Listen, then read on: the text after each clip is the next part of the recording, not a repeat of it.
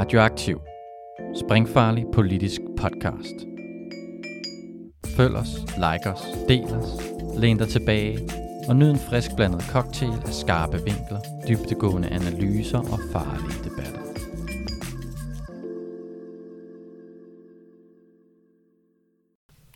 Velkommen til Den Faglige Klub, Radioaktivs podcast om faglig kamp og arbejdsmarkedspolitik. Jeg sidder her sammen med, Amalie. Kasper. Og Rasmus.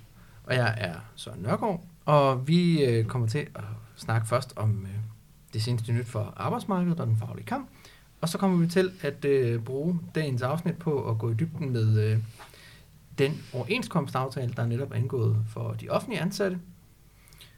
Men øh, først så kommer vi til at kigge lidt på det seneste nyt øh, for arbejdsmarkedet. Og øh, Rasmus, hvad har du øh, hvad har du taget med i dag af aktualitet?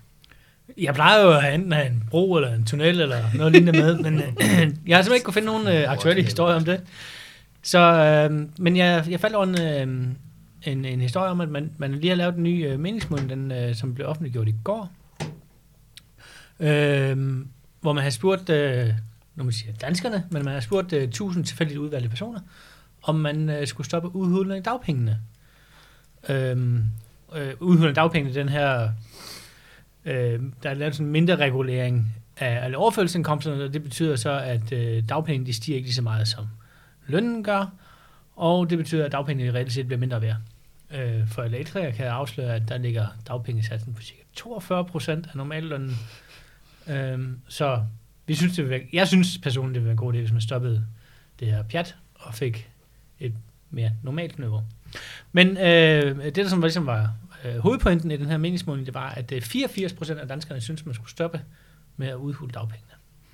Øh, der var så lidt forskellige øh, hvad man siger, øh, forslag til, hvad man skulle gøre for ikke at udhule dem længere.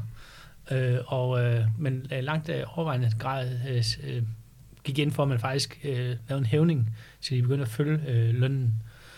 Nej, det her med, med udhuling, udhuling af dagpengene er selvfølgelig øh, en enorm vigtig øh, kamp, og det er jo også et ekstremt godt eksempel på, hvor langt man kan komme i forhold til at forringe folks, øh, folks vilkår, hvis man bare bruger den der salami-metode. Altså, jeg havde også lige kigget på det, og, og så også, der var sådan en notat fra, fra, jeg tror det havde været Metal, der havde regnet på, hvordan at al udhuling af, af dagpengene helt tilbage til sådan det, man har startet med, med den afdæmpede satsregulering tilbage fra sådan noget 2006 eller et eller andet, og det akkumulerer jo til, at at i grunden så havde dagpengesatsen jo været 1000 kroner højere om måneden, eller et eller andet i retning af det i dag. Og det er jo en enorm stærk stigning. Og hvis politikerne på noget tidspunkt havde sagt, hey, skal vi ikke sætte dagpengesatsen ned med 1000 kroner om måneden, så er de jo blevet slagtet. Men det der med, når man bare gør det ved at sådan sige sådan noget teknisk noget med sådan, jamen, så laver vi sådan en, en, øh, en afdæmpet mindre regulering af satsregulering, og sådan folk er jo faldet i søvn på det tidspunkt, hvor det er blevet præsenteret. Og det er også noget, der, der er så meget det er jo ikke sådan, fordi man oplever den store forringelse fra det ene år til det andet, eller et eller andet på samme måde, som man gjorde for eksempel dengang, hvor man halverede dagpengeperioden. Altså, der, der var det meget klart, at nu var der noget, der blev dårligere. Det er det jo ikke, når, at, øh, når så stiger den kun med 1,3 procent i stedet for 1,8 procent i år, eller et eller andet. Men over lang tid, så ender det med at blive en meget, meget stor udhuling af dagpengene. Og det er jo enormt vigtigt, fordi man kan sige, i Danmark har vi ikke nogen øh, lovfastsat mindsteløn, så dagpengesatsen er faktisk lidt det tætteste, vi kommer på, at politikerne går ind og blander sig i mindstelønnen, fordi det er svært at få folk til at arbejde for noget, der, der ligger under dagpengesatsen. Så på den måde, så er det faktisk utrolig vigtigt, også for de folk, der er i beskæftigelse, hvad dagpengesatsen er. Jamen også, altså det er jo, en lav dagpengesats er jo også en grundlæggende ting med til at opbygge en større usikkerhed. Mm. Det er også en ting, der gør, at øh, private lønforsikringer og andet i den stil ja. bliver mere og mere interessant for folk at køre, at køre den vej igennem, i stedet for at have det solidariske dagpengesystem, som man indbetaler til via en A-kasse. Ikke? Mm. Øhm, så det er jo også med, noget, der er med til at ødelægge en solidaritet i samfundet. Men altså, det er jo netop eller jeg har altid opfattet sådan, som det var et arveprodukt fra en borgerlig regering og fra de borgerlige nuller. Men man kan sige, der skete jo ikke noget ved det ved den sidste socialdemokratiske regering, og så må vi så se, om der sker noget nu. Øh, indtil videre har jeg også lidt skyld skylden på de radikale, men det er også fordi, de også er borgerlige.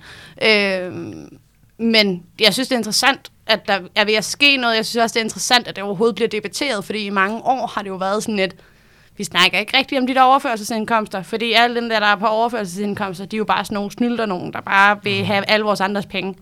Øhm, så det, at der overhovedet er folk, der rent faktisk aktivt tør at sige, hej, det her det er blevet for meget nu, Mm. øh, og tør tage, sige det åbenlyst, og Mm. mm. deltage i den politiske kamp, synes jeg er rart at se. Altså, jeg, jeg synes jo, en af indikatorerne for, at niveauet er blevet for lavt, det er jo, at der er rigtig mange banker, der ikke accepterer, øh, at du kun har dagpenge, men at du skal have en eller anden form for lønforsikring ved siden af. Og jeg tænker, hvis- det er, at ikke engang banken mener, at dagpengeniveauet er et acceptabelt øh, sikkerhedsnet, Mm. så er der et eller andet galt. Mm. Men altså, det, det er jo de borgerlige i, øh, i nullerne, der startede det, men det har jo været exceptionelt skidt efter øh, Torning-regeringens skattereform der i 2012, hvor de, øh, hvor de lavede en endnu mere hissig sådan udhuling af dagpenge. Så det har ligesom været både, både øh, den regering, der sad dengang, og så, så den borgerlige regering, der, der sammen har gjort øh, det her. Ja, det er en god krøjderen. Han var med med Monopolet. Jeg slukkede. Jeg gad simpelthen ikke høre mere på ham. Jeg synes, jeg hørte nok på ham, dengang han sad i regering. Jeg gider ikke mere. Men han har jo den fine, dybe stemme. Nej. Kasper, øh, hvad har du taget med øh, af nyt til os? Jamen, jeg har prøvet at tage en god nyhed med, og det er jo måske lidt anderledes, end det vi plejer at gøre. Det er de gode nyheder. Jeg Kasper, du har misforstået konceptet. Ja, jeg ved det godt, men øh, vi havde brug for lidt glæde. Så øh, jamen, nyheden er, at her i januar, der har vi for første gang i rigtig lang tid set en stigning i, hvor mange der starter på en erhvervsuddannelse. Det har jo været øh, lige præcis. Det har jo været lavt og faldende i ret langt stykke tid, og det har været svært, på trods af, at der er kæmpe mangel på faglig ar- arbejdskraft, at få unge til at tage en erhvervsuddannelse. Men her i januar har der været en stigning på 8% i, hvor mange der tager en erhvervsuddannelse, og det er jo rigtig, rigtig godt. Det, det som jeg synes kunne være spændende at snakke om, det er, hvorfor. Øh, for man har jo prøvet længe at få flere folk til at tage en erhvervsuddannelse, uden det rigtig har virket. Så hvad kunne være årsagen til, at der lige pludselig er en større interesse for det? Jeg tror, det er den samme dynamik som øh, årsagen til, at øh, optagelsestallet på universiteterne, de steg vildt meget efter finanskrisen. Det altså, folk kommer ud, og det er ikke muligt længere sådan på samme måde at, at gå ud og lige finde det der øh, ufaglærte arbejde som Mm. mm. ung, øh, som det, det normalt er så nemt at gøre, og, og derfor så bliver man ligesom presset af arbejdsløshed, så kommer man ned i det kommunale system, og så siger du, du skal tage dig sammen, du skal få en uddannelse, eller så tager vi dine penge, eller mm. et eller andet, og så syrer folk ind på en uddannelse. Altså, det var rigtig voldsomt at se den der stigning i, øhm, i, øh, i 2009 og så videre, øh, hvor at langt, langt, langt de fleste unge, de ligesom reagerede på den der store ungdomsarbejdsløshed ved at være sådan, nu søger vi ind på en uddannelse, fordi der er en eller anden form for tryghed omkring, at så kan vi få en indkomst at leve af, og så er der nogle bedre beskæftigelsesmuligheder i den anden ende, øh, og en eller anden form for fællesskab også, og så videre. Og jeg tror, at der er det ligesom nu blevet erhvervsuddannelsernes tur til at få, få gavn af det. Mm. Jeg kunne også godt forestille mig egentlig, at antallet af folk, der søger ind på videregående, kommer til at stige. Jamen, Det, det har det allerede gjort. Altså, Ja. øh, det, og, og noget af det, det skyldes øh, corona, fordi at øh, der er jo ikke særlig mange, der har mulighed for at tage et sabbatår, for eksempel mm. udlandet og sådan noget. Og, og dem, der muligvis havde hoppet over, jamen de, de, havde, de søger også ind nu. Så men vi har, men der har også sket stigninger både på øh, de gymnasielle uddannelser og de videregående uddannelser. men det er altid rart at se en stigning på de faglige uddannelser. Øh, jeg, jeg vil så lige spille ind, at man faktisk øh, i nogle kommuner er lykkedes med faktisk at få en relativt høj stigning i ant, ant, antallet af ansøgere. Jeg ved, i Frederikssund har man faktisk lavet et projekt, der hedder Fuel, øh, før, under og efter læringsmiljøer. Og øh, Kan vi lige bare sn- sige, hurtigt konstatere, hvor træls det er, når man laver de der forkortelser ja, det hele er tiden? Nå, lidt, lidt, lidt ligesom, når, når danske tekniske skoler hedder noget på engelsk. præcis. Ja. Øhm, skal slet ikke snakke om star. Ja, Nå. lige, ja. Nå, men øh, det, det, der så en af hovedrisene i det her, det er, at man i stedet for øh, har vist øh, de unge øh, øh, skolerne, de skal gå på, har de vist de arbejdspladser, de kan komme ud og arbejde på. Mm. Øhm, og det har faktisk fået dem til at, de, de er steget fra 19,6 procent til, nej, 19,5 procent til 28,6 procent Hold da op. på tre år. Øhm, og man er lige kommet med nye mål for, hvor mange der skal tage en øh, ungdomsuddannelse, eller en, en erhvervsuddannelse, og det, der tager man på 30 procent i stedet for de her 25. Man har jo rigtig mange, i plus 10 Mm. år har man jo har lig- ligget ned omkring 19,1 procent, og har ikke rykket sig ud af flækken. Man havde en lille stigning sidste år på 0,1 procent. Uh, øh, så nu har man så hævet målet fra 25 til 30 procent. Men der må jeg sige, der er Frederikssund jo sådan allerede godt, meget godt på, Mm. og tæt, øh, godt på vej tæt på. Ikke? Øh, og jeg, jeg synes jo, der er, der er noget fedt i, at man kommer ud og viser de unge mennesker, hvad er det, du rent faktisk kan bruge din uddannelse til, og ikke bare sådan, se her, der er et værksted. Her skal du stå de næste fire Mm. år-agtigt. Ja. Og det, det tror jeg er en vigtig pointe, fordi jeg Ja. tror for mange er det nemt at forholde sig til, hvad det vil sige at gå på et gymnasium. Altså, Ja. Fordi det er jo bare det samme, som du har gået i folkeskolen, bare lidt sværere. Ja. Øhm, så jeg tror, det der med netop Og så, aktivt... så er der noget med nogle fester, og... Ja, ja, og så er der er bajer. Altså ja, sådan, og, og, og det, det, er der øh, ikke så meget på det tekniske. færre knaller der. Ah, det er det vildeste trade-off, man nogensinde Lige præcis. Øh, nej, men jeg tror netop det der med at konkretisere for folk, at mm. de kan opleve. Det forklarer jo selvfølgelig ikke nødvendigvis øh, den stigning, vi har set lige nu. Mm. Øh, men det tror jeg i virkeligheden, Søren har rigtig meget ret af, at det også er noget krise øh, og en reaktion på krise. Og man kan jo også sige, inden for rigtig mange øh, erhverv, altså sådan, for eksempel inden for byggesektoren, der er der jo pt. ikke nogen nedgang i noget som helst relateret til corona. Øh, at det så måske godt kan komme senere, fordi der er nogle projekter, der ikke er startet, som ellers ville være startet. Det er jo sådan noget, en anden diskussion. Mm. Men i hvert fald lige nu er det jo nogle brancher, hvor man ikke ser den store arbejdsløshed grundet corona heller. Helt klart. Men det kan også være positivt i sig selv, at man rent faktisk formår at kommunikere ud til unge, at hey, der er større jobsikkerhed i det her, end hvis du tager en, en længere uddannelse. Det er jo bare det selv. Amalie, hvad har du øh, med til os? Jeg har øh, noget, jeg aldrig ville kunne leve op til selv, nemlig tavshedsklausuler. Øh, der, der har været en sag øh, frem i medierne om øh, en, der har arbejdet øh, hos Socialdemokratiet som øh, sekretær, som i forbindelse med en øh, chikanesag øh, har underskrevet en tavshedsklausul med sin tidligere arbejdsgiver. Øh, og det har så bragt lidt op i debatten om, hvad er de her tavshedsklausuler, og hvad for nogle konsekvenser har de egentlig for de folk, der skriver under på dem. Og grundlæggende set, så er det jo, at din arbejdsgiver øh, betaler dig for, at du ikke omtaler hændelsen. Mm. Øh, hvilket jo, specielt i nogle sådan nogle her chikanesager, så jo ligger et ret voldsomt pres på dig som menneske, fordi lige pludselig kan det blive rigtig svært at håndtere, hvad er det for en oplevelse, du har haft, fordi du har simpelthen skrevet under på og modtaget penge for, at du ikke må fortælle om det. Og mennesker dealer for det meste nu engang med øh, oplevet pres bedst ved at tale med nogle andre mennesker om det, og ikke have det bottlet op på sig selv. Ikke? Øh, men jeg synes, det er interessant at se. Jeg synes også, det er interessant at se, at et parti som Socialdemokratiet øh, har valgt at bruge tavshedsklausuler. Jeg tror måske i virkeligheden, politik generelt har rigtig mange tavshedsklausuler øh, rundt omkring. Jeg tror også, fagbevægelsen selv givetvis har øh, rigtig mange tavshedsklausuler rundt omkring. Øh, men spørgsmålet er, om det efterhånden måske ikke er ved at blive en lidt forældret praksis i virkeligheden. Altså, man siger, at det der med at fejre ting ind under gulvtæppet på den måde, måske lidt skal dø. Og at det hel- hellere skal handle om, at dem, der gør dumme ting, og gør chikanerende ting, bare skal fyres eller ud. Og det er i hvert fald ikke, at den, det går ud over, der skal øh, stå med lorten til sidst. Altså, jeg, jeg, jeg tænker, hvis jeg skulle kategorisere noget, øh, fordi øh, der er nogle tavshedsklausuler, jeg tænker, som er meget gode, og så er der bare nogle, der er rigtig tåbelige. Og, og den, du omtaler, det er den kategori, jeg kalder ret tåbelig. Mm. Øh, fordi det er sådan en sådan cover-up tavshedsklausul. Mm. Men, men der er jo, at- at- i hvert fald i min branche, der, der, der, der nogle gange kommer man, der ser man nogle ting, som er det, man kalder for your eyes only, altså sådan, øh, der, der er sådan noget konkurrenceparameter, sådan noget kon, kon, konkurrenceklausulsparameter. i det, Tættere tættere på det konkurrence. Ja. Øh, Ja. Og konkurrenceklausuler er der jo også øh, Ja. øh, årsbegrænsninger på. Jamen, jeg, jeg, har set, øh, jeg har set klausuler udformet, Hvorfor det? øh, som, hvor det var sådan noget, øh, øh, fra nu af, du er ansat i firmaet, må du ikke udtale om noget som helst, du har set i firmaet. Nogensinde. Det var bare sådan... altså, det kan jeg ikke skrive under på. Altså, Hvordan var arbejdet i dag? Det må jeg ikke fortælle. Nej, men fordi, øh, igen det der med, altså hvis du så endelig laver sådan en, en, en konkurrenceklausul, eller en, Ja.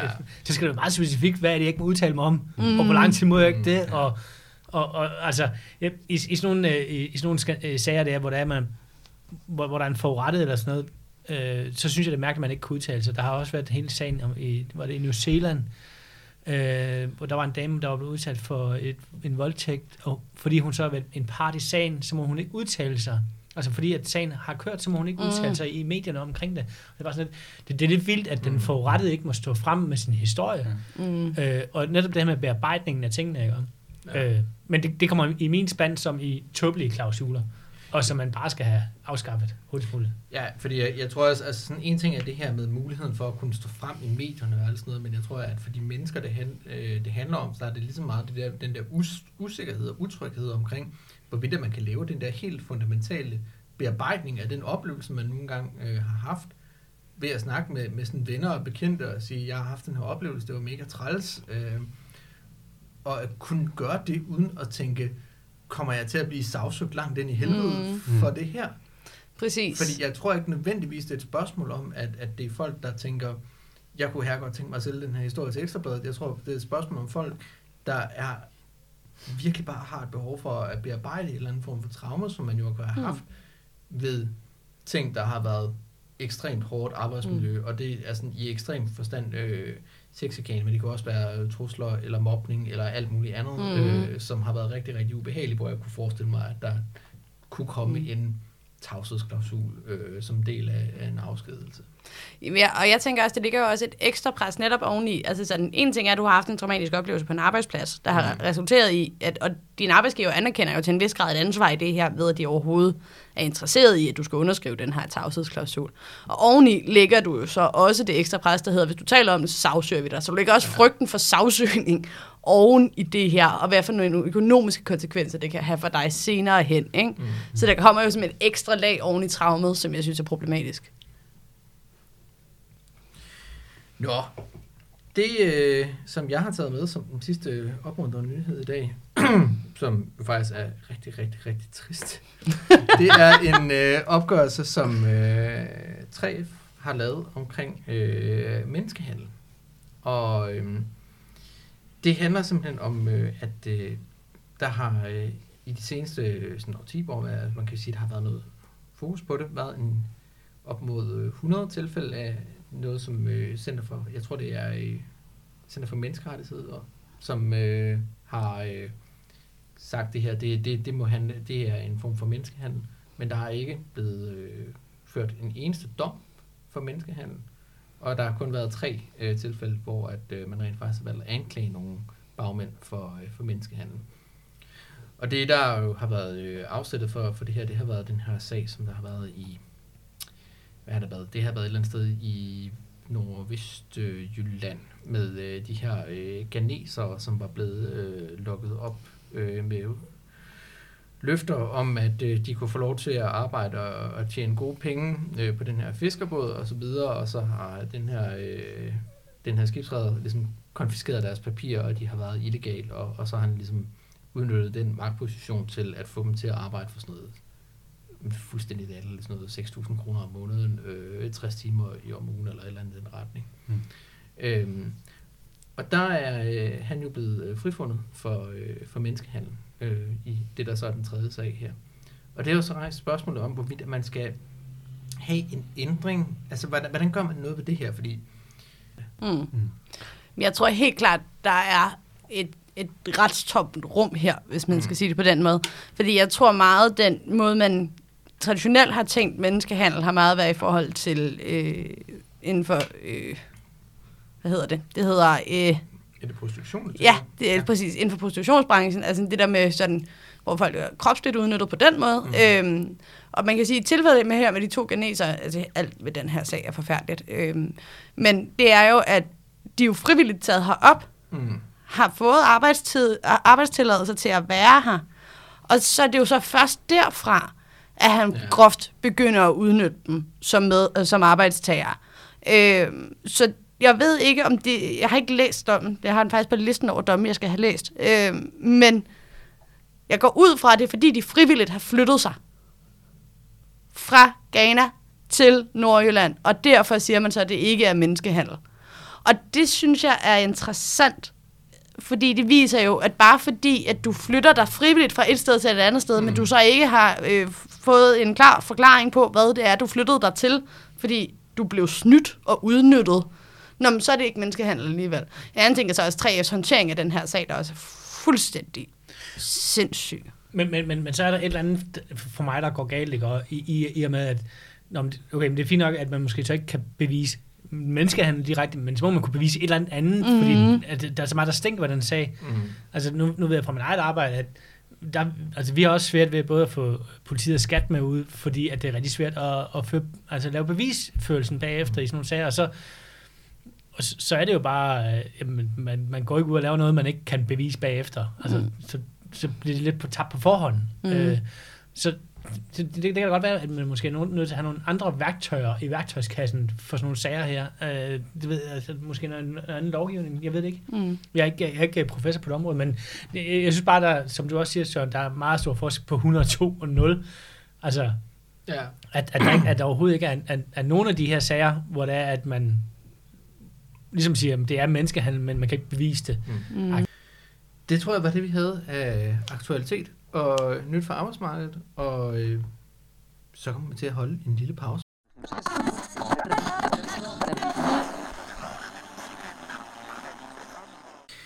Dagens emne kommer til at være de øh, nylig indgåede overenskomstaftaler på det offentlige område, som er helt øh, friske for trykken nærmest, så vi sidder her. For en halvanden uge siden, så kom der øh, det første forlig på det statslige område, og her i går kom der også et forlig på det kommunale område. Vi sidder stadigvæk, mens vi optager, og afventer forliget på det regionale område.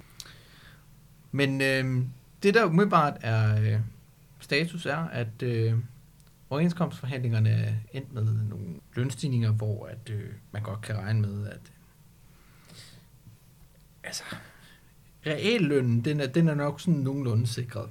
Øhm, så man, man kan nok regne med, at man ikke kommer til at miste købekraft som offentlig ansat, men man kommer nok heller ikke til at få få så forfærdeligt meget mere. Og det er jo det her med, at der er alligevel noget inflation, øh, som man også skal tage højde for. Så har der ikke været så mange andre sådan reelle nybrud i den her overenskomst. Der har været noget på det statslige område, hvor at øh, man har fået indført noget seniorbonusordning, sådan så folk, der har været 62 eller sådan noget, altså folk, der er tæt på pensionsalderen, de får en bonus, øh, som de enten kan få udbetalt, eller som de kan få afholdt i form af to ekstra fridage, så vidt jeg husker. Øhm, på det kommunale område, der har man ikke lavet det på den måde. Der har man valgt at sige, at nu skal vi have revurderet øh, vores rammeaftaler om seniorvilkår. Men så det står ikke sådan helt klart endnu, hvad, hvad det er, der ligger nær. Nej, Øh. men der har de jo i forvejen de her øh, Ja. dage, øh, seniordage, der Seniordage, ja. øh, begynder, når du er 60 Mm. og går langsomt opad derfra op til fire dage om året, så vidt jeg husker.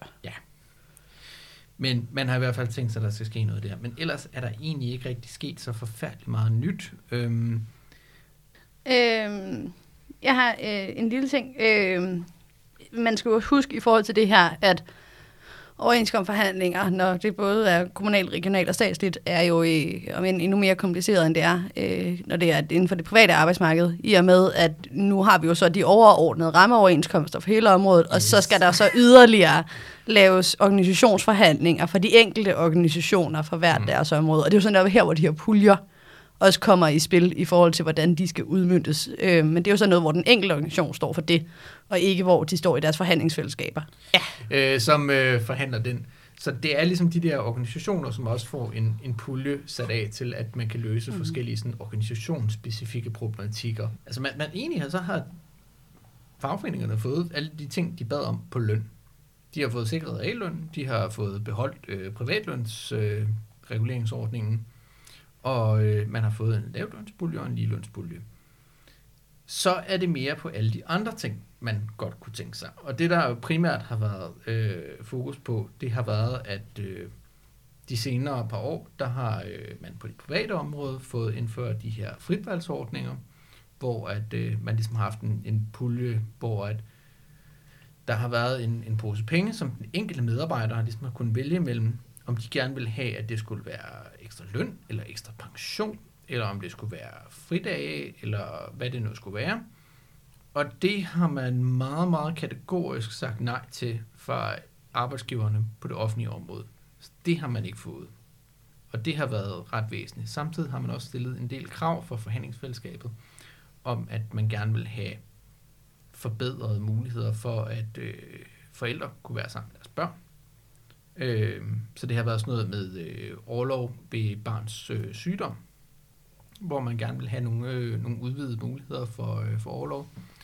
Men det er der så heller ikke kommet ud af. Altså, så har man fået det her øh, soveoverlov, men det har jo som sådan ikke rigtig noget med overenskomstforhandlingerne at gøre på den måde. Det er ligesom noget, der, der ligesom er en, en bunden opgave, der er blevet pålagt af Folketinget. Ja, i princippet var det jo noget, bare, det var, der bare skulle føres til protokol. Mm. Altså lidt ligesom ferielov. Øh, det Ja. også bare skal føres ind i overenskomsten, jo. Mm.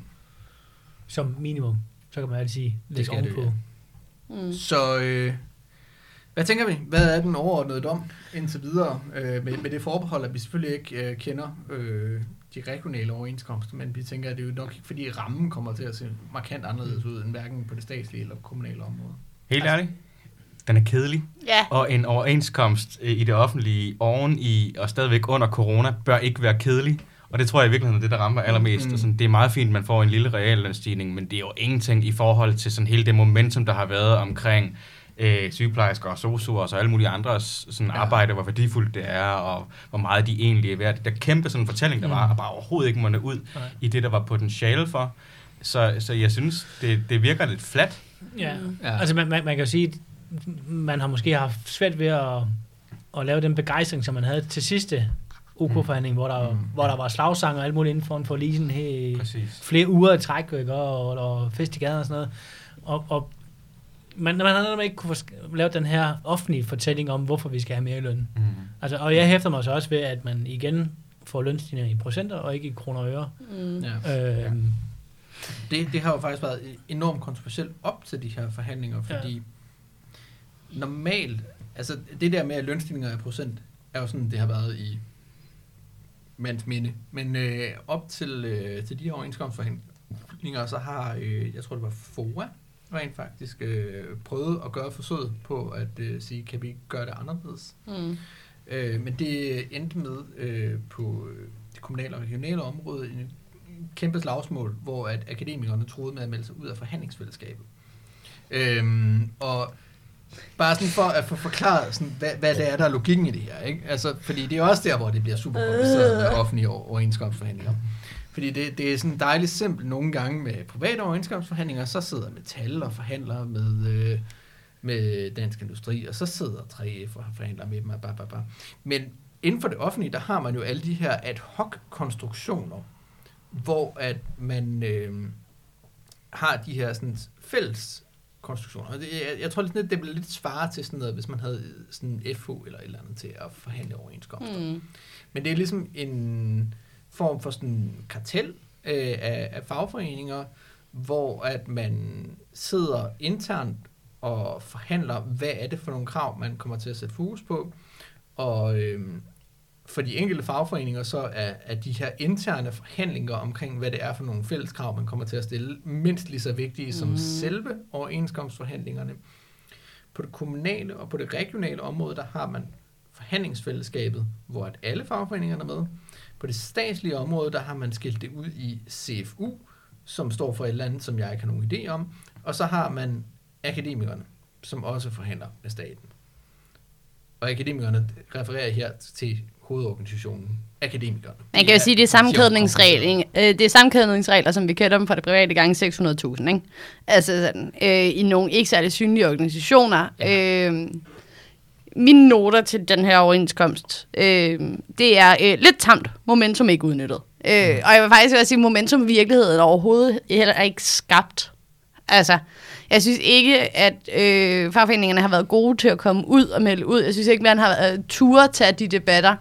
Øhm, og jeg ved ikke, om det er fordi, at i stedet for at bruge corona til at sige, hej, vi er uundværlige, betal os, så har man sagt, Åh, corona, det er nok ikke lige nu, krise snart, staten fattes penge, øh, vi holder lige lidt igen.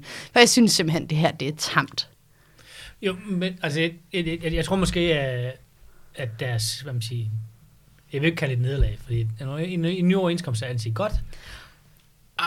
Men, men det, at man ikke har udnyttet momentum, kan man godt kalde nederlag. Men jeg Mm. tror måske, at det blev grundlagt allerede i sommer, da det var, at øh, overenskomsten på det private blev handlet hjem i, i ly af corona, mm. hvor der jo heller ikke var det helt store stå hej vel. Og der var heller ikke... Men der sad du også i situationen, at vidderligt, mens de sad over i forlisinstitutionen, der blev samfundet lukket ned. Altså, Jo, jo, det er jo en anden jo. situation, Nej, ikke? Men, men jeg tror bare, at de to ting hænger sammen. Og, og så, så er det rigtigt. Det bliver, det, det bliver sådan et spørgsmål af, hvad, hvad bliver fortællingen? Altså, det, det bliver utrolig meget spændende. Mm. Altså, sådan, hvem, hvem, hvem, kan, hvem kan få lavet øh, historien i medierne?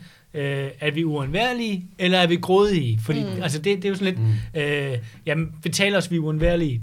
Det er mod, den, man vil sige, den modsatte side af mønten der, det er, jamen, vi, vi er pisse grådige, og nu udnytter vi fandme, Ja. at der er samfundet, der står i, i flammer. Ikke? Altså, Men det er øh, simpelthen ikke en succes at kunne sige, vi har sikret jer, Nej. at I ikke kommer til at miste penge. Nej, jeg er enig i, at det ikke er en succes.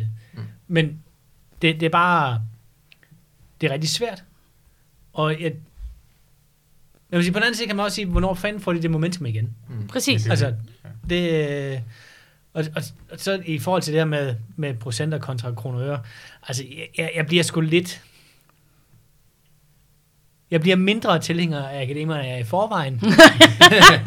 når det er, at, at de, de, de, de tror med at gå, fordi de ikke kan få øh, endnu højere lønstigninger, end, end, end de kunne få, mm. hvis det er det i kroner og øre. Mm. Altså, i, i, i min terminologi, der er en fagforening, det er også solidaritet, og man er sgu ikke særlig solidarisk med de lavtlønsområder, når man Mm. insisterer på stadigvæk at få øh, hvad mm. lønstigninger i procenter.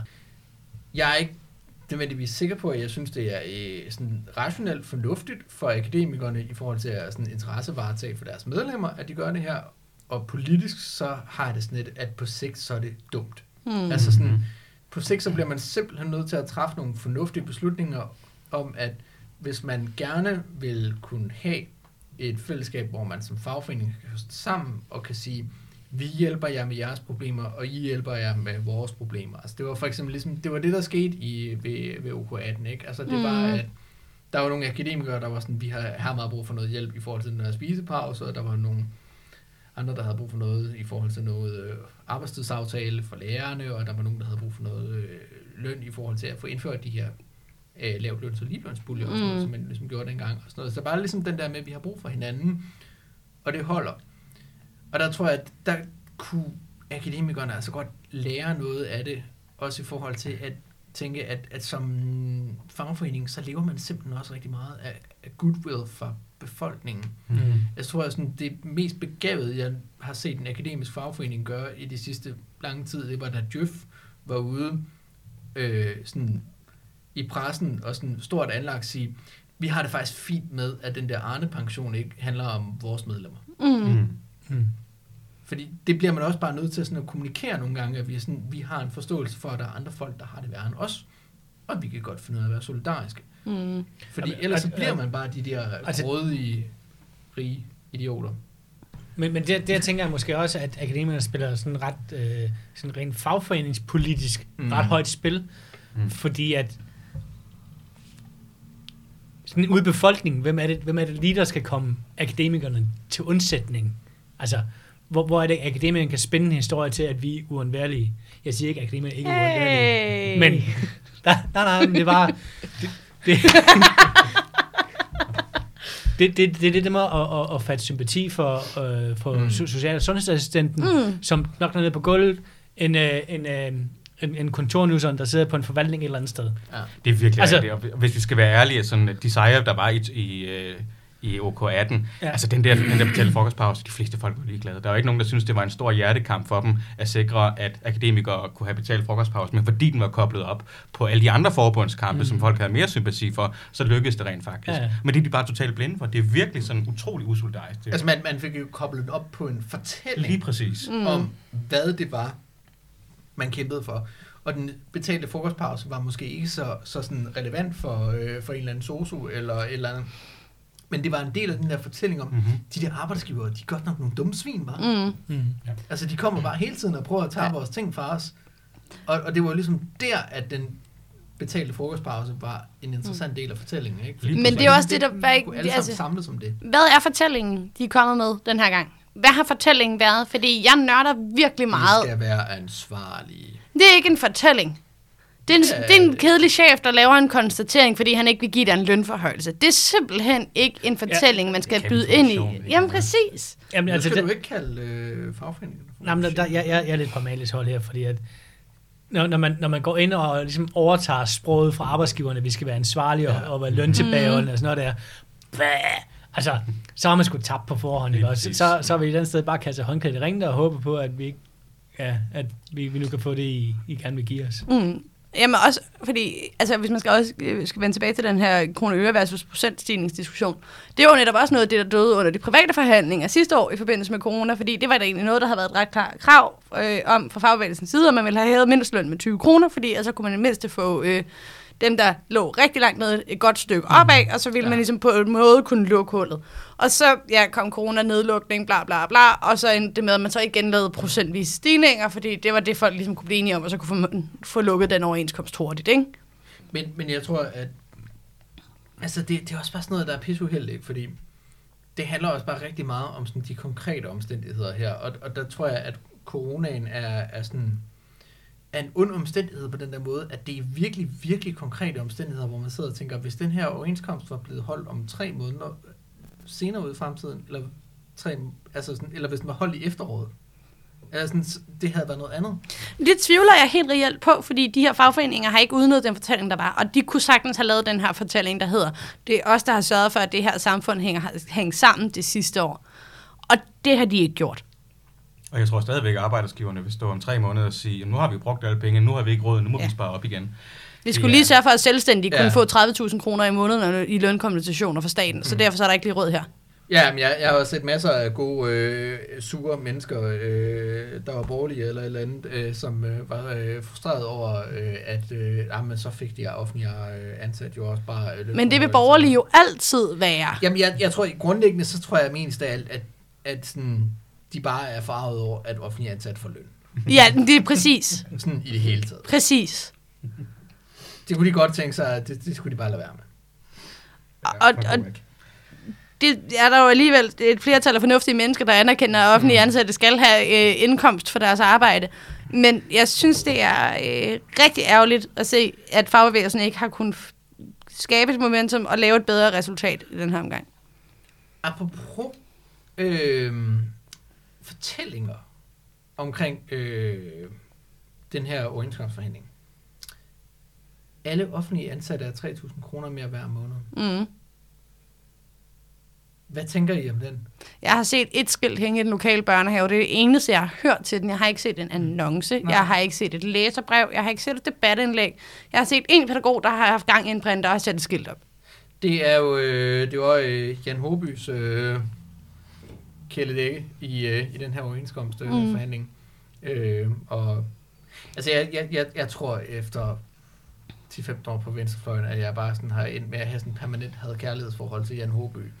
øh, men altså det, det, det, det, jeg synes, det, det, altså, det kunne noget på et eller andet plan, det der med at sige, at alle, alle offentlige ansatte er 3.000 kroner mere hver måned, fordi at det var sådan, der var ligesom den der fortælling om, at altså det var ligesom den der kroner og øre fortælling og, og så videre. Men jeg tror også, at der, hvor den ramte en barriere, det var, at 3.000 kroner lyder af voldsomt mange penge for rigtig mange mennesker. Og jeg tror, at der er mange, der har været sådan, selv folk, der, der, øh, der gerne har- normalt har været sådan sympatisk over for, for offentlige ansatte, har tænkt, ej, det, det lyder økonomisk uansvarligt, eller det lyder Mm. som noget, der ikke, der ikke rigtig kan lade sig gøre. Ja, vi skal jo ikke mange år tilbage, hvor 2.000 kroner mere om måneden, det var jo bare Det var et Et- par sko. bare et par sko, ikke? Ja, ja. Som, Som og, det skabte, sagde, ja. og det skabte jo ramaskrig, ikke? Altså, så, så, det tror jeg faktisk, du har ret i, at selvom, selvom beløbet jo ikke er mange Mm. penge mere om måneden, og ja, det kunne de godt være ved at være, så lyder det bare meget, og, det, og Ja. men, men, man siger, hvis jeg skal komme tilbage til det med fortælling, jeg synes jo heller ikke nødvendigvis, at arbejdsgiverne er kommet med en fortælling. Nej. Altså, de har jo heller ikke kommet med sådan en modfortælling, som at, at det er, vi er uansvarlige og griske og alt sådan noget der. Altså, De har jo ikke været nødt til at lave en Det, fortælling. det, der jo faktisk Når, du, når de ikke bliver udfordret nok, så er de Nej. jo ikke nødt til at komme med noget som helst svar. Jeg tror, Sigler, han har været fucking glad for den her overenskomstforhandling. han Han har har, sagt noget. lige præcis. Altså prøv at overveje, han er blevet set, flere gange er han blevet sat op til at være den her dæmon, hvilket jeg stadigvæk nogle gange lidt Nej, føler, han er. Men jeg, jeg, jeg, jeg tror altså også bare, at de har, de har ligesom set, at vi kan ikke lave en fortælling, fordi at vi kan ikke slå på dem, der står i frontlinjen. nej, nej, Men det, er det, det, det, det er det, der er så tragisk. Sådan, man, Ja. man har leveret en, en sådan ren sådan, øh, fortællingsmæssigt, har man leveret en sejr ved bare ikke at gøre noget. Fordi der har ikke været noget pushback. Altså, der, der har ikke været noget at kæmpe imod, så hvorfor overhovedet bruge tid på altså, det? altså det, det der er min pointe, det er, ved, ved tidligere overenskomster, der er de jo ved, måske nogle gange været først ude med en, at skabe mm. En fortælling. Mm. Det har de jo ikke engang gjort. Mm. Altså, øh, de har også været, hvad man siger, svage. De Ja. har måske så bare stadigvæk vundet lidt, kan man sige, når ja. det er, at vi ikke synes, vi har fået nok. Men, men de har jo heller ikke, de har jo heller ikke lykkes med at sætte dagsordenen på nogen måde. Altså enten bare ved at nøle. Mm. Men det har måske Jamen, også været i deres interesse, fordi altså, hvis de har startet ud med Mm. mm. en eller anden form for angreb og sige, nu, nu skal vi også passe på, at vi ikke giver for meget til de offentlige ansatte, så har der formentlig været en eller anden form for Mm. modreaktion på det. Ja. Men det faktum, at fagbevægelsen ikke har haft sådan en, en, en stærk samlet fortælling om, nu fortjener vi rent faktisk at få noget mere, så har det været lettest for dem bare at sidde, læne sig tilbage og sige, nu venter vi bare på, at vi kan klapse det her af. Mm. Men, men det, jeg synes er, har været altså bare helt generelt ringe ved det her, det er bare sådan, at, at i 2018, der følte jeg altså, der, der, der var en forhandling, der var en kamp, og det var politisk, og folk blev mobiliseret, og der var en offentlig debat, og, og alt sådan noget. Her, det var bare, altså sådan, hvis man ikke vidste bedre, så kunne man jo tro, at der ikke havde været nogen overenskomstfornyelse. Mm-hmm. Altså, jeg, jeg kan huske, da, da jeg... Øh, altså sådan... Da det øh, gennembrudsforliget på det statslige område kom, så, øh, så kom min kone og var sådan... Hvor kom det lige fra? Mm. Hvad, hvad, hvad er, er de kommet så langt? Jeg, jeg troede, at, at så skulle der ske alle mulige ting, eller et eller andet, men bare sådan... Nej, nej, det er bare sådan, det, det er de bare afklaret. Der er ikke, noget, der har ikke været nogen konfliktvarsel, der har ikke været noget, noget, der har ikke været nogen pressemøder, der har ikke været en skid. Og det er så frustrerende, ikke? fordi man har det bare sådan, det er jo mine løn- og arbejdsvilkår, vi mm. snakker om. Og så gør jeg det bare for lukkede døre, og jeg, jeg har ikke tænkt jer at fortælle noget om, hvad der foregår, og jeg har ikke Mm. tænkt jer at fortælle om, om sådan... Jeg, jeg føler, at det, der var ved OK18, det var, at man kunne følge slagets gang sådan minut for minut, og i et eller andet omfang, så kunne man næsten også bare sådan føle, Mm. også hvis man skulle tage den pragmatiske linje, at man nærmest også kunne følge, okay, jeg forstår godt, hvorfor at I vælger at trække i land på det her krav, for til gengæld at få noget på det her, eller mm. Mm. et andet. Ja, man føler sig inddraget i processen, Man fordi følte, der blev øh, talt at, om at den. man kunne se, hvad det, hvad det var, der foregik, og man kunne sætte sig ind i, hvorfor det var, at forhandlerne træffede det valg, som de gjorde. Men det her, det blev jo bare sådan en... Nå, øh, jamen, det der med, at der skulle ske noget for, for, for børnefamilier og sådan noget, nå, men det, det ignorerer vi bare, at det Mm. mm. nogensinde var krav, vi stillede. Mm. Ja, præcis. Min roommate, han arbejder øh, i et job inden under øh, staten. Øh, han kom hjem i går og sådan, har du set overenskomsten? Jeg sådan, ja, men det har jeg. Nå, hvad tror du, jeg stemmer i år? Jeg sådan, ja, hvad kan jeg forestille mig? Du stemmer vel nej? Ja, fandme med, om jeg stemmer nej. og det må man jo så se, men det er jo så sjældent, at øh, det rent faktisk ender med et decideret rungende nej nogle steder fra. Men det Mm. kunne da være sjovt. Det tror jeg heller ikke, det gør. Altså sådan, der er jo heller ikke fordi, at, at man internt i fagbevægelsen har forsøgt at skabe en kampgejst mm. eller en eller anden idé om, at nu er det nu, vi skal rykke. Mm. Fordi altså, det er jo virkelig en chance, man bare har for bipasset fuldkommen Mm. for reelt at lave nogle, nogle store forbedringer af Mm. arbejds- og lønvilkårene. Ja, og så øh, om tre år, når der skal behandles igen, så må vi heldigvis øh, gå ud fra, at det her coronashow er overstået, og dermed er det momentum også væk. En ting, jeg også har stusset over, det var der skrevet ind i, at man øh, som øh, arbejdsgiver og arbejdstager sammen vil samarbejde om, at der skal ske CO2-reduktioner. Ja, det, det er meget mærkeligt. Og det, det forstår jeg ikke, hvad laver en overenskomst. Nej, det var, det var op på, på det statslige område, og jeg tror mm. faktisk, der var også et protokollat øh, i den private overenskomst her øh, i foråret. Mm.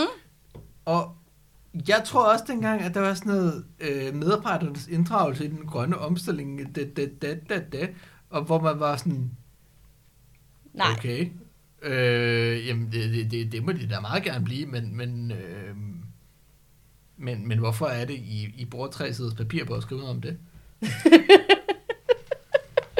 Bare sådan, vi vil bare gerne have mere print i sidste ende. Så prøver jeg sådan, at sidde og kigge på, hvad det er. Altså, jeg forstår ikke, hvorfor man skriver det ind i overenskomsten. Nej, nej, man kan Altså- da godt sætte det som målsætning. Men hvorfor skal det stå Altså, altså vi, vi er, øh, jeg ved, hos elektrikeren, der, der er det jo skrevet i vores, øh, sådan nogle, det man i gamle dage kaldte statsrådsreglementet, at man skal mm. gå, gå mere ind for bæredygtighed og sådan noget, Mm. mm. om, om ansvarlighed og sådan noget, og derfor så Jamen, Jamen, nu man kan også jeg- nu kan jeg lige bæredygtig forklare, dimensionering. hvad det er, at øh, vi er nået frem til her. I Danmark er der sat en ambitiøs klimadagsorden. Den danske målsætning om at reducere CO2-udslippet med 70% frem mod 2030 kræver, at alle dele af samfundet bidrager til den grønne omstilling. Kommunale arbejdspladser står på flere parametre centralt placeret heri, og parterne er enige om, at de kommunale medarbejdere allerede bidrager og fortsat vil kunne bidrage i forhold til konkret udførelse af initiativer i den grønne omstilling og med værdifulde input og idéer fra den daglige praksis. Parterne er derfor enige om at i gang sætte initiativer, der understøtter ledere og medarbejdere i arbejdet med den grønne omstilling og bæredygtighedsinitiativer. De ledere og medarbejdere, der i det daglige er hands-on på de kommunale medar- arbejdspladser, kan bidrage med konkrete idéer og viden om, hvordan der bla bla bla bla. Så det er basically bare at det sige... for noget gøjl, altså. Det er basic, Det der, det der, det er næsten ordret bare at sige, øh, grøn er populært, grøn, grøn, grøn, vi kan godt lide grønne ting, klima, klima, grøn, grøn. Det, det har ikke noget at gøre i overenskomst. Altså det, altså det, ene, det eneste overenskomstmæssige, jeg kan se, Det, det, der, det det, glemmer vi aldrig ud. det, det, Nej. Det er, at det kan give mulighed for øh, flere hjemmearbejdspladser, for eksempel. Fordi nu har man noget at hænge op på, at vi skal, øh, vi skal øh, øh, mindske CO2-reduktionen, så det der pendling til at fra arbejde. Ja. Så Det er derfor rigtigt, men det skal så... bruges meget aktivt, hvis du skal Ja, ja, men ja, jeg ja, ja, at der ja, står ja, helt enig. jeg, tænker, jeg tænker også, det er noget... Medarbejdernes grønne idéer og affaldssortering i børnehaver, uddannelse af klimaambassadører på skolerne og Men det er jo bare en politisk beslutning, man bare vil kunne tage i en hvilket som helst byråd, eller øh, på en hvilken som helst arbejdsplads, der siger, hej, nu går vi i gang med et grønt initiativ. Det behøver ikke stå i en overenskomst. Altså, jeg, jeg er jo næsten at påstå, at alle, alle byråd har jo verdensmål som deres øh, Præcis.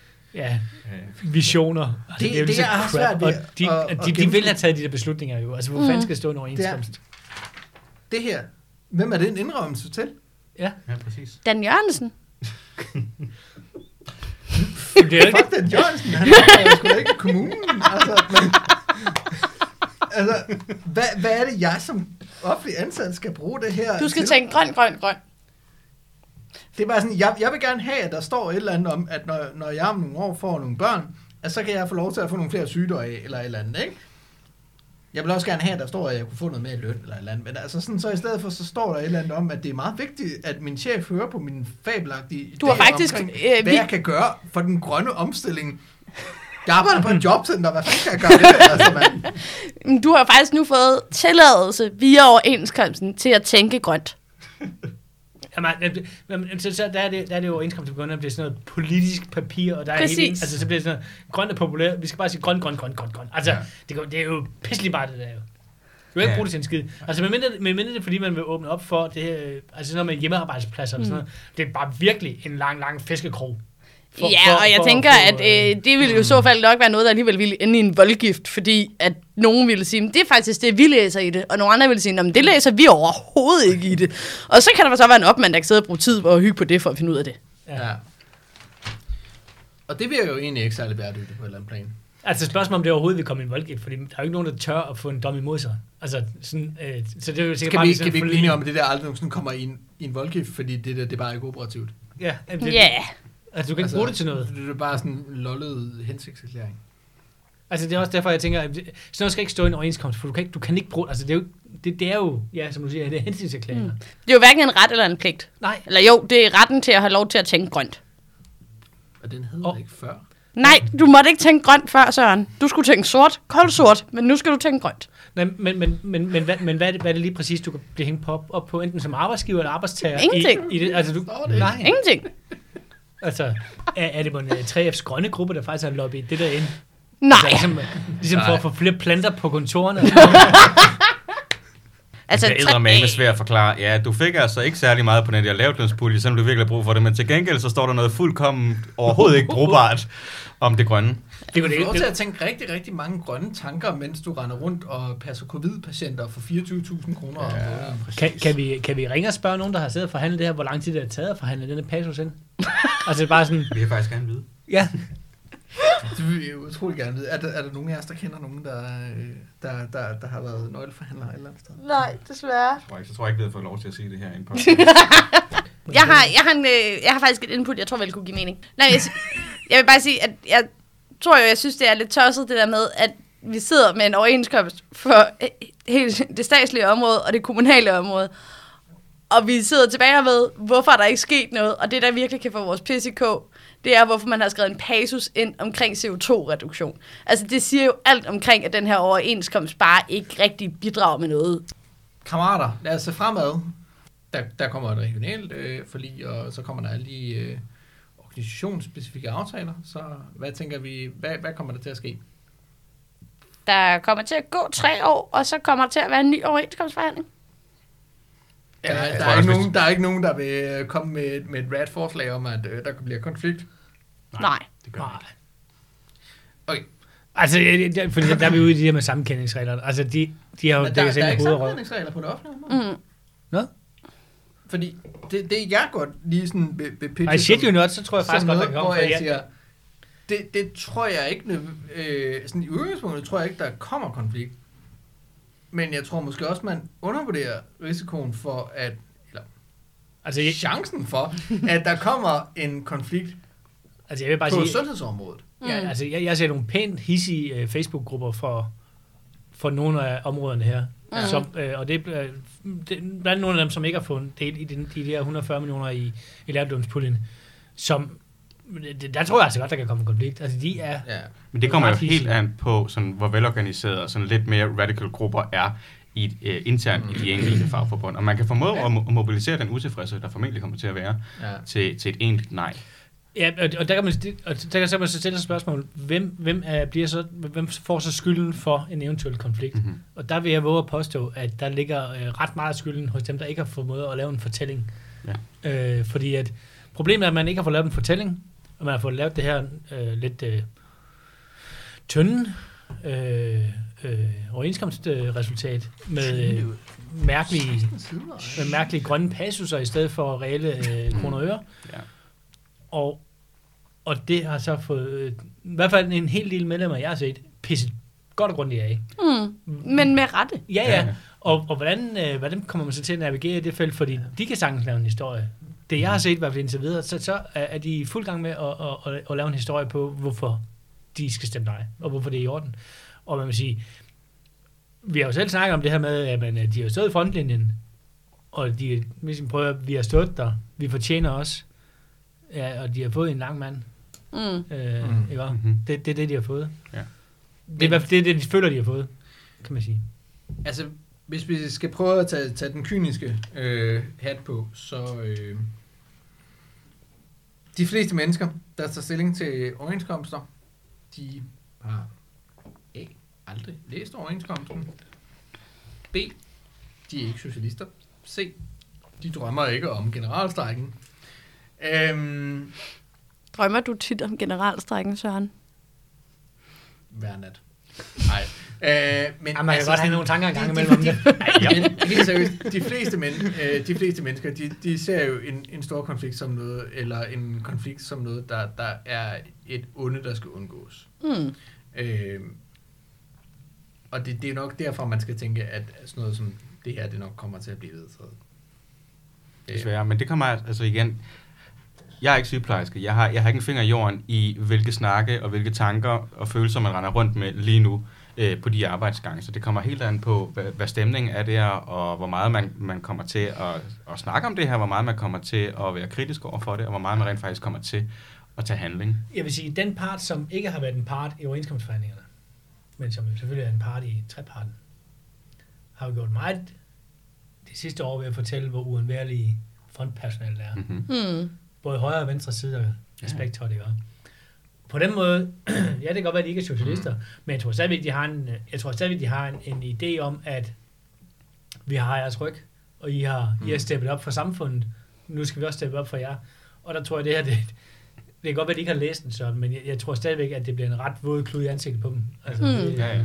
Så det, og det, det er heller ikke fordi, at, øh, at jeg ligesom øh, drømmer om generalstrækken, Mm. men... Øh, Undskyld, hvad laver du her? Men jeg tænker, jeg tænker vi, vi skal lave et, øh, jeg tænker, at vi skal lave et særafsnit om, øh, om øh, konflikter og strækker måske. For jeg synes faktisk, at, at strækker er et nødvendigt Ja. våben, øh, og som også skal bruges en gang imellem, så vi netop finder ud af, hvorfor er det, vi bruger det. Mm. Hørt. For det kan bruges både dumt, og det kan bruges godt. Jamen, så Ja. kan det være, det er det, vi skal slutte af med her til sidst. En, en Ja. lovning om, at vi drømmer os væk til generalstrækken på et eller andet tidspunkt, ja. og prøver at gå lidt i dybden med det. Altså, Det jeg, tænker jeg, jeg- ærger mig lidt over, at jeg ikke var med i generalstrækken. Det hvad var det, i 96? Skærkrisen. Ja. 98. 98, ja. Ja. Øh, remember. der var jeg jo ikke lige, jeg var- gik jo stadig i folkeskolen. Ja. Ja, Ja. det. Jeg var fem. Jeg var ikke engang begyndt i folkeskolen. Men det står også som et... der, var, der, var noget med noget, der var noget med noget gær. Ja, Øhm, vi har alligevel udviklet os, ikke? Fordi i den her krise, der var det toiletpapir. Toiletpapirstræk. Nej, det var faktisk også gær til at starte på, hvis I kan huske det. ja, Helt det tilbage kan til jeg marts. huske, at jeg var nede og... Øh, Aldrig har folk skulle bage så meget. Nej. nej, Altså også typer, jeg ikke nogensinde har mig, at skulle bage noget. fucking sur dig. alt muligt.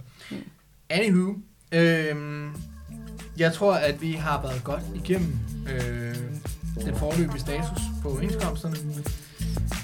Det eneste, jeg kan love, det er, at øh, vi kommer til at være tilbage igen om en måned.